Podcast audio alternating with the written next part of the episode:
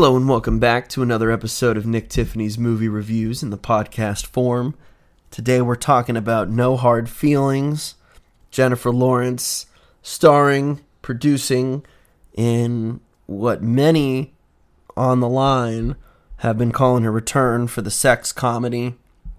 You know, comedy in general, I feel like is few and far between these days when it comes to most theatrical offerings, especially definitely see more comedies on streaming, I'd say, but the quality of those comedies is severely lacking, if you ask me.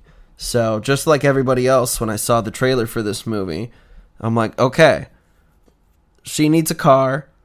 Some helicopter parents are like, hey, someone date our child and get him out of his shell, and we'll give you a car to use, essentially. And the raunchiness ensues. The trailer was great. It's great to see Jennifer Lawrence again. Truthfully, I mean, I know the world is a fan of her, but really, she is just so entertaining anytime she's on screen. I know, especially at the award shows, hosting events, everything, people really have seen this funnier side of her, who I think just just naturally who she is. Obviously, she's an exceptional actress when it comes to dramatic roles. I mean, she could do anything, and she has showed us that. But she kills when it comes to comedy. And this role is just freaking hilarious. This film, I think, finds itself in between, you know, maybe end of Gen Z, somewhere with the millennials. There's a lot of breathing room. You know, she's a little older than 30. There's this 19 year old kid. You know, she's trying to keep her home She's trying to get a car because she needs to work her job because she's been screwing things up in her life. And it's like, dude, this is easy. All I got to do is, quote, date this kid for the summer and I get a car. Cool. Done. And, you know, Matthew Broderick and Laura Benanti, um, they play Andrew Barth Feldman's parents in the movie Allison and Laird. Um, and just the first interaction even just between the parents and talking about oh well you know our son does all these things. Of course they're loaded. The parents are exceptionally rich. The kid's got everything in the world he could ever need video games vr you name it. I mean he's got it in his room and he just doesn't leave.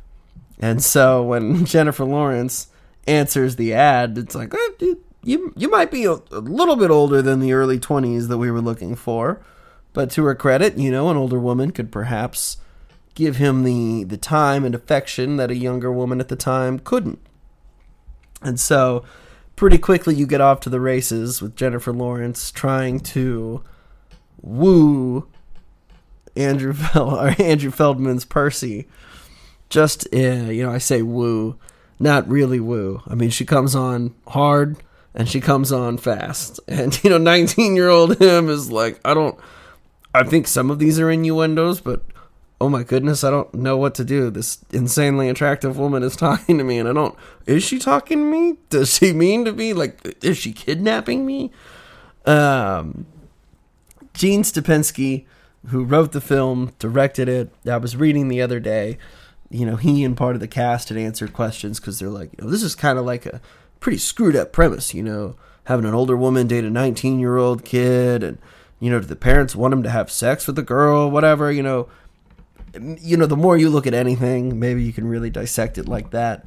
But the way the movie presents everything uh, really surprised me in the sense of how interesting and deep the story was. And how, like some of the best romantic comedies, they've got a great undertone of some drama that really helps shape and maybe change the characters as well in terms of completing arcs and in terms of you know how can you see horny Jennifer Lawrence in this film and nerdy 19 year old Percy in this film? How does that work? How could these two ever get along in some world? But when you have got people really just trying to understand each other spending time with each other it's crazy the commonality you can find the trust that they both can provide. And so while there are just so many moments in this movie that are like laugh out loud funny. There are a ton of really touching moments sprinkled in between that kind of really help round the story out. And again, give Jennifer Lawrence a chance to kind of showcase that more serious, dramatic side of her.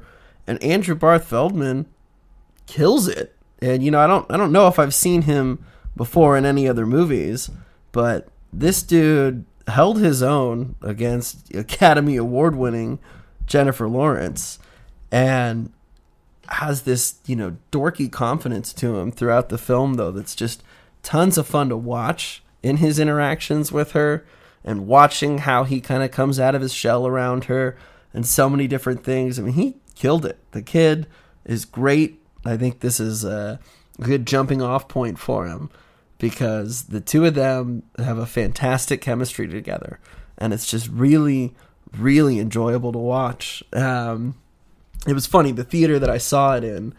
You know, I, at 27, I was on the younger side of the audience, I would say, and you know, my fiance and I were busting a gut laughing at some of these things, and it was one of the first times where I'm like, "Are there older members of the audience who don't understand this joke?" I'm like, at one point, I was probably on the younger side of someone who might understand it. But now I'm here like, oh, you know, I, I feel like Captain America. I'm like, ah, I get that reference. Yes.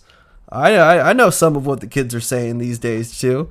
And on that same side of the coin, I'm like, I, I think I know what this kid's talking about. I'm like, I, I you know, I've got a couple younger sisters. I think I know some of what the the youth are talking about these days, some of their slang, but it was just interesting to see which jokes landed or which ones made sense for the audience. And I think there were things I'm like, ah, man, these old people they don't they don't even get this reference of ours. And then here I am like, what is what does that kid mean when he said this? Or I'm like, I don't I don't get kids doing this, but okay, sure.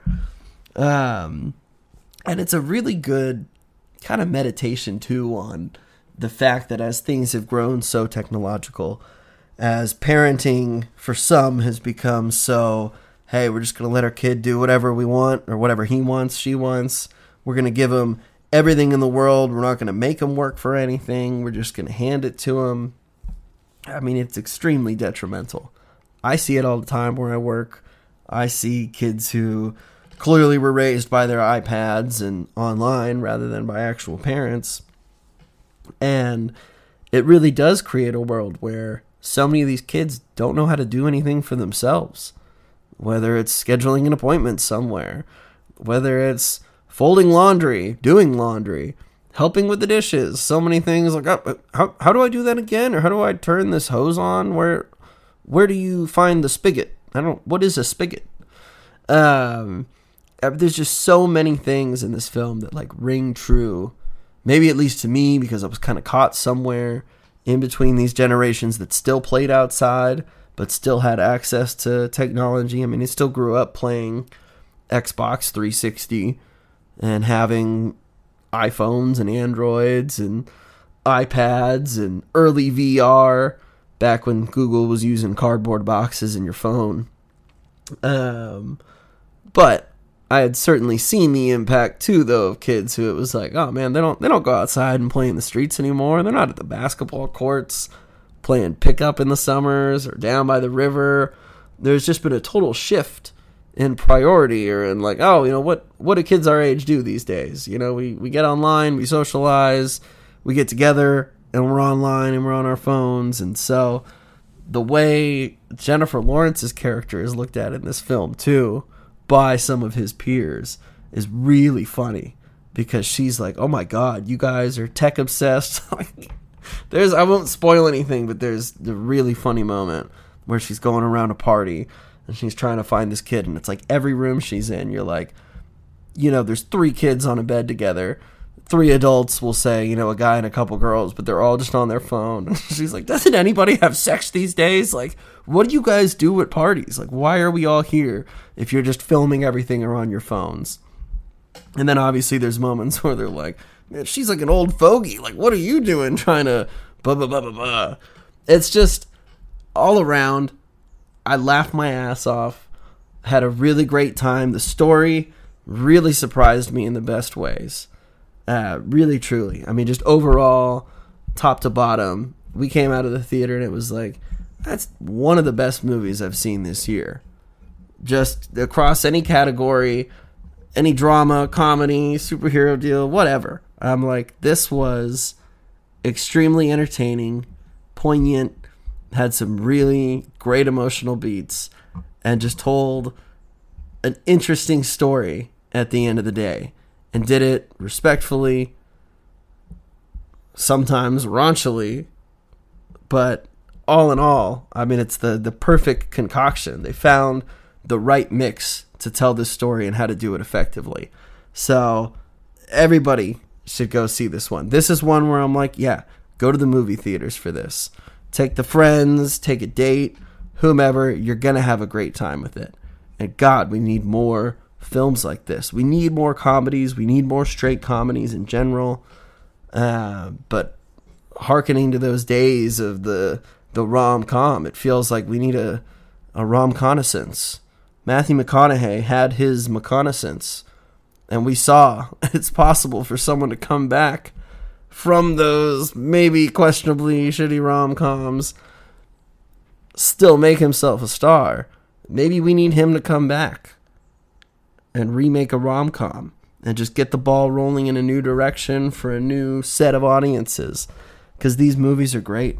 This is how you want to spend a time at the movie.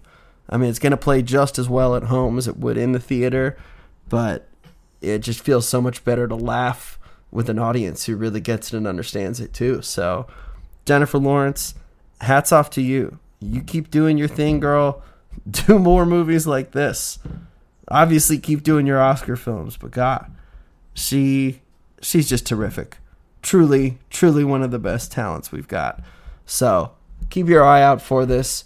Make sure you see it in the theater at the very least, but at home, you've gotta. There's just no excuses. We'll catch you next time because we've got more box office, big budget films coming. We got Indiana Jones, we got Mission Impossible, Barbie, and Oppenheimer. This summer, despite some of the quality of some of these films, you can't say that it's been a bad summer. It has been a great summer for movies, just in terms of the, the breadth of films that you've got at your disposal. So, pick right and go see No Hard Feelings. Thanks, and we'll see you next time, guys.